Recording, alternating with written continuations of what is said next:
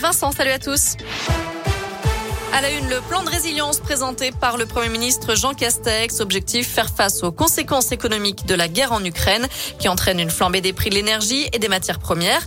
Alors, que retenir? Eh bien, notamment que le gaz naturel et le GPL vont être concernés par la remise de 15 centimes par litre de carburant euh, qui débutera donc au mois d'avril. Par ailleurs, les entreprises dont les dépenses d'électricité et de gaz représentent plus de 3% de leur chiffre d'affaires vont recevoir une aide équivalente à la moitié de ces dépenses en énergie. Ce sera donc prise en charge par l'État. Contre l'inflation et pour le pouvoir d'achat, justement, un appel à la grève est lancé pour demain. Les syndicats réclament des augmentations de salaire dans le privé comme dans le public, mais aussi des bourses pour les étudiants et de meilleures pensions pour les retraités. Il y aura notamment des perturbations dans les crèches et les cantines scolaires. Un rassemblement est prévu demain de midi à 14h, square Joubert, en face de la préfecture de Bourg-en-Bresse. Une mère et son fils interpellés hier par la police de Bourg pour abus de faiblesse suite au signalement d'une personne importunée par une connaissance qui lui demandait avec insistance de l'argent. L'enquête a mis en lumière trois autres victimes. Les suspects placés en garde à vue ont reconnu les faits. Le préjudice total est estimé à plus de 200 000 euros.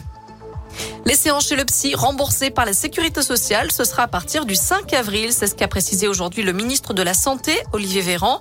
Huit consultations remboursées à condition d'être préalable orienté par un médecin et de consulter l'un des psychologues référencés sur une plateforme.